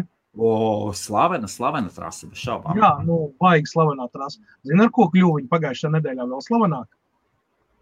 Porsche apzina Teslu. Nē, kur vienkārši sabrauca Lielbritānijas Teslas Jā, Silverstones trasē un uztaisīja klasiku šovu. Tādu, nu, tādu rītīgu tur. Jā. Elektrisko. Un uh, visi tur Lamborghini, uh, Porsche un vēl īpašnieki, kas bija sabraukuši, nu, lai tur patrenētos, viņi vienkārši palika ar vaļām mutēm. Kad iedomājas 69 Teslas iebrauc Silverstones trasē un Jā. nodod uguņus. Model S, Model X. Tas tāds baigais pasākums, te visi žurnālisti bija stāvā sajūsmā. Vietu tik daudz Teslas ar piruetēm, ar visu pārējo. Tas tepat Lielbritānijā. Nu, vienkārši parādīja klasi, nu, tur, ko var dabūt gatavu. Es, es, es, es skatījos video klipu kā Tesla Model 3. Tā Jā. performance versija, kā, kā griež saulītas smuku un, un driftu taisa, konkrēti driftu. Tur, tur, tur būs, tur drifteriem īstenībā tur tāds tīri neko. Sapnīts, tur mazliet pieķūnēt, zin kā saka, nu kā drifteru klietēs, tur viss ir kārtībā. Man pat Tesla ir tāda lieta, mēs saprotam, ka mums ir maz laika. Es atceros, īrijā bija tāda, neminēšu vārdu, ja šī meitā, nu, šaubos, ka viņa skatās, un, nu, vīriešiem viņa patika. Viņa tā kā mjodam no mazana bija. Bet viņai arī patika vīrieši, un visdažādākie. Ja? Tāda ļoti, ļoti. Un, un viņa teica par mašīnām. Viņa teica, jo skaļāka mašīna, jo viņa saka, viņai, viņai viss burtiski trīc un, un, un vajag Teslā.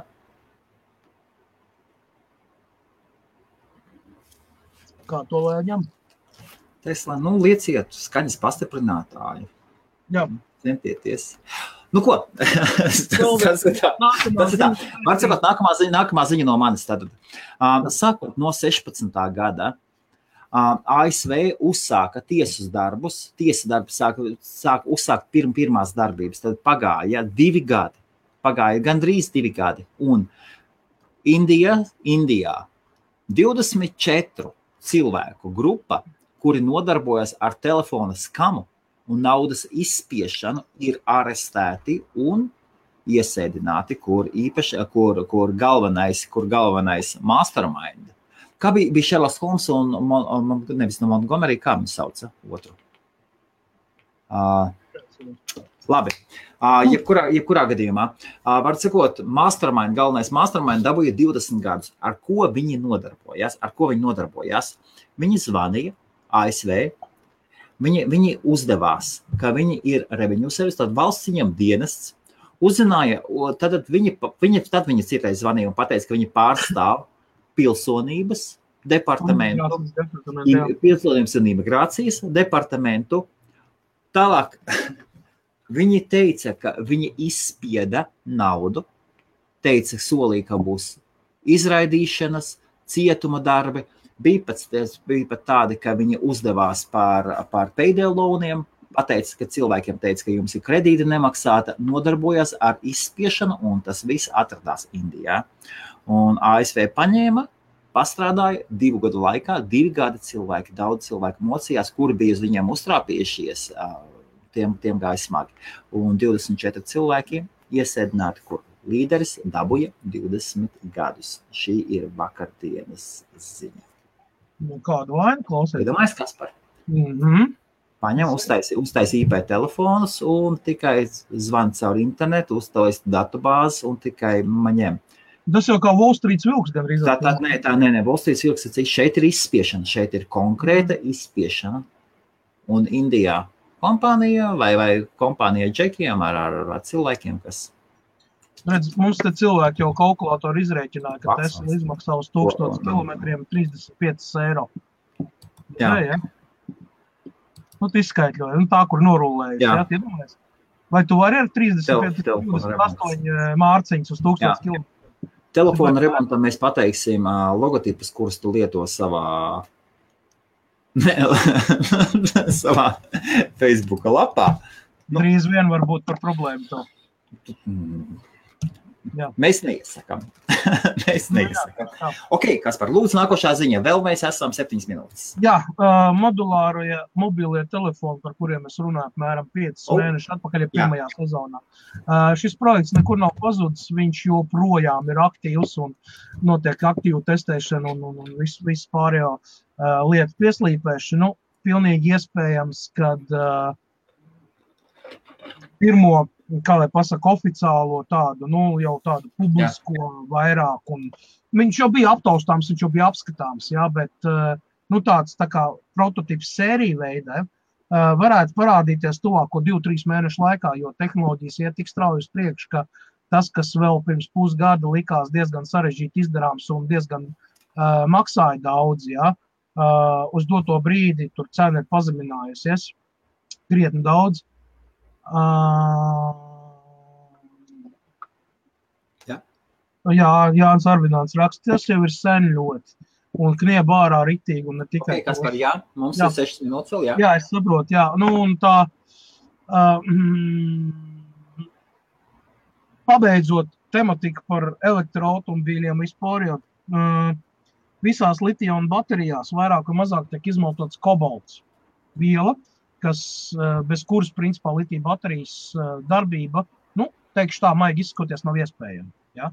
Jā. Tad, lūk, kompānija Panasonic ir atteikusi lielākajam piegādātājam, Kanādas mega kompānijai, kas piegādā kobaltu, man liekas, nu, lielākajai daļai ASV vispār kompāniju.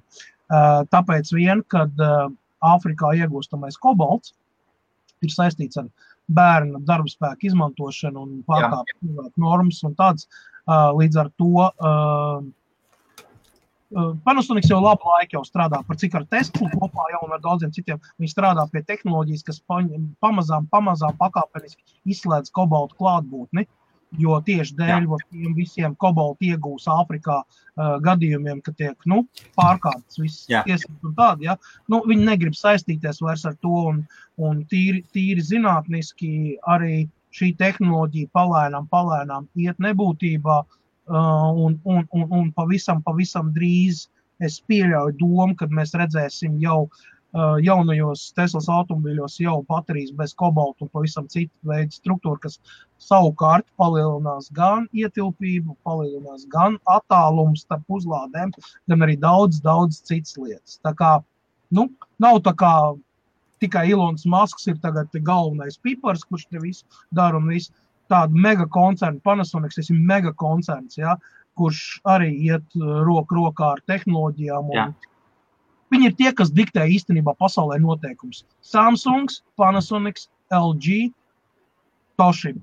Lūk, jums četri lielākie bateriju ražotāji uz planētas Zeme kas diktē noteikumus. No viņiem ir atkarīgs, cik mēs labi un ērti pārvietosimies un cik mēs maksāsim par to. Lētākais automobilis Ķīnā elektroautorāta maksā 5000 dolāru. Tā ir atbilde. Okay, uh, okay, uh, labi, ejam tālāk. Uh, kādas sešas minūtes, kādas sešas minūtes palikušas tikai trīs? Nē, nē, nē, jūs jau novecojat. Ok, ejam tālāk. Uh, ASV, ASV ir Vācijas arī nespēju savām ziņām iziet cauri. Man bija viena par, par, par pašbraucošām mašīnām. Nu, labi.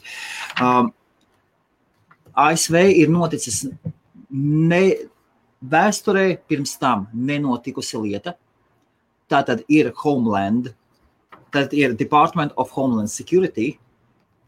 Nāca klajā ar paziņojumu, viņi izvēlējās mēdīju, nāca klajā paziņojumā, kas nav politisks, kurš nav politisks. Pareizi tur, tur bija politiski, ja tāda bijuši. Viņi nāca ar izvēlējās Wall Street Journal un iedeva informāciju, ka viņi netiek galā ar krievu hakeriem. Kas pareizi citēs, jā? Ja? Mhm. Un tātad ir, ir, ir hakeri, kuru saiknes ved uz Krieviju. Tas, šī, šis, šī aģentūra apgalvo, apgalvo, ka šī organizācija, ko saucās vai nu spāre, Dragonfly, vai arī enerģētiskais lācis, ka viņu atbalsta, atbalsta Krievijas valdība. Tad kas, no, kas notiek? Šie, šis, šī, šis Krievu hakeru grupējums, Krievu hakeru grupējums iegūst kontroli, iegūst kontroli vai, vai pilnu pieeju enerģijas, e, elektroenerģijas ražošanas, kā to sauc, kas par? uh, nu, plant, plantiem. Man, man tur brauc apkārt visu laiku. Jā, jā. Iegūtiem, jā, ražo, nu, e, elektroenerģijas ražošanas stacijām. Jā. Tad, jā, enerģijas ražošanas stacijām. Viņiem ir pieeja datoriem, viņiem ir pieeja datoriem, kuri nav, kuri nav pievienoti internetam. Homeland Security Agency ir in, cenšas informēt un dažādas, dažādas enerģijas kompānijas un sakarā ar to, ka risinājums nav atrasts, ir pieejams lēmums to darīt publiski. Wall Street Journal, Journal ir, ir liels, dziļš raksts, ir ļoti daudz datu, viss kaut kas. Ir tā, ka šiem krievu hakeriem ir tāda pieeja, ka viņi, kad viņi grib, viņi atslēdz, viņi var atslēgt sistēmu. Tas nav noticis. Tas nav noticis. Esiet uzmanīgi, kādu ziņu portālu lasat. Es vienu ziņu portālu redzēju, ka krievi jau ir atslēguši, un jau tur daudz cilvēku palikuši bez elektrības un tādas. Uh, Tas, tas nav tas, kas notiek. Viņi iet, viņi iet un pēta, kā darbojas. Tad pilnībā izpēta, kā darbojas ASV elektrostacijas, elektrostacijas kā tas tiek izplatīts. Pilnībā iepazīstās un staigā netraucēti. netraucēti. Un ASV tā, tā ir ļoti liela problēma. ļoti liela problēma. Atcerēsimies, ka apmēram uh, 3-4 mēnešus atpakaļ mēs runājām to, ka Lielbritānija, kas par atceries, iznāca ārā ar brīdinājumu, un tur bija naudas sots pat pateikts. Jā, Visām elektroenerģijas stācijām atceries? Jā. Security ir numur viens. jā. Un, ļu- kas par, nu, bija informēti, vai ne? Par Protams. esošām jau problēmām. Tā tad, tad Lielbritānijā varbūt jau iespējams jau kādas līdzīgas problēmas ir. Jā, jā. Iespējams. Kas par, jā. Uh, oh, pēdējā ziņa no tevis. Kāpēc tas minūtes jāsteidz? Ir kaut kur jāsteidz, Sandra ir jautājums. Kas par to izmanto 80 cilvēki? Pēdējā ziņa no tevis, viena ziņa no tevis. Mm, pats man arī daudz ir. Jā, Daudz vai ne? jā viena ziņa. Jā, jā, jā, jā. jā. Ok, um, Tāpēc, tāpēc, ka, tāpēc, ka tā ir forši. vai ne? Jā, kas par, ja to nav ziņas, tad, tad, tad, tad ziņas beigušās, un mēs Nē, Ilons Masks publiski atvainojās uh, Britu daiverim par saviem izteicieniem saistībā apsaucot viņu par homoseksuālistu. Jo, mm, nu, Ah, jā. ažiotāžu, kas bija saistīti tieši ar tiem uh, Nē, nē, nē, viņš viņu nenosauca par homoseksuālistu.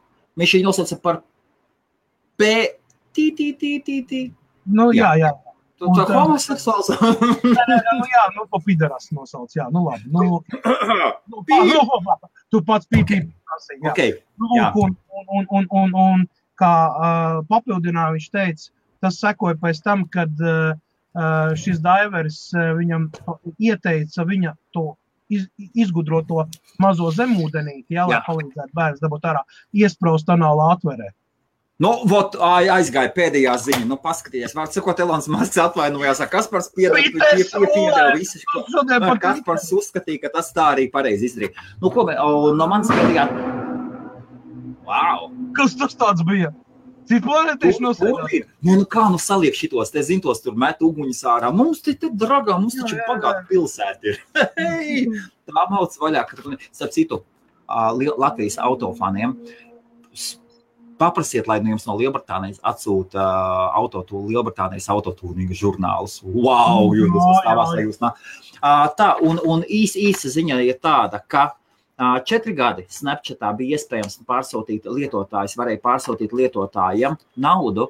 Izma, viņiem saucās, tas ir Snapcash, kur viņu, kuru viņi lietoja, ā, kurš darbojas ā, sadarbībā ar Square. Ar Square. Un 30. augustā šis produkts tiek slēgts. Kas būs viņa vietā? Mēs nezinām. Kaut kas jauns briest. Mēs zinām, ka Snap, sna- ka Snaps, uh, Snapchat iet uz, uz e-komercijas sistēmu. Kaut kas jauns nāk. Kas nāk jauns, sekojam līdzi. Kas par visiem? Visiem čau! Šis bija otrā sezonas pirmais rādījums. Turpinām tādā garā, tikpat jautri, tikpat labi. Tiekamies nākamreiz. Rīt. Tiekamies rīt kripto, kripto laiviņā, kur mums būs jauna, savādāka pieeja kripto laiviņai, kur mums katram dalībniekam būs uzdevums sagatavot trīs ziņas, trīs kripto ziņas. Nav problēmu. Ne par Teslu. Ja nu ienīk, tas ir savu.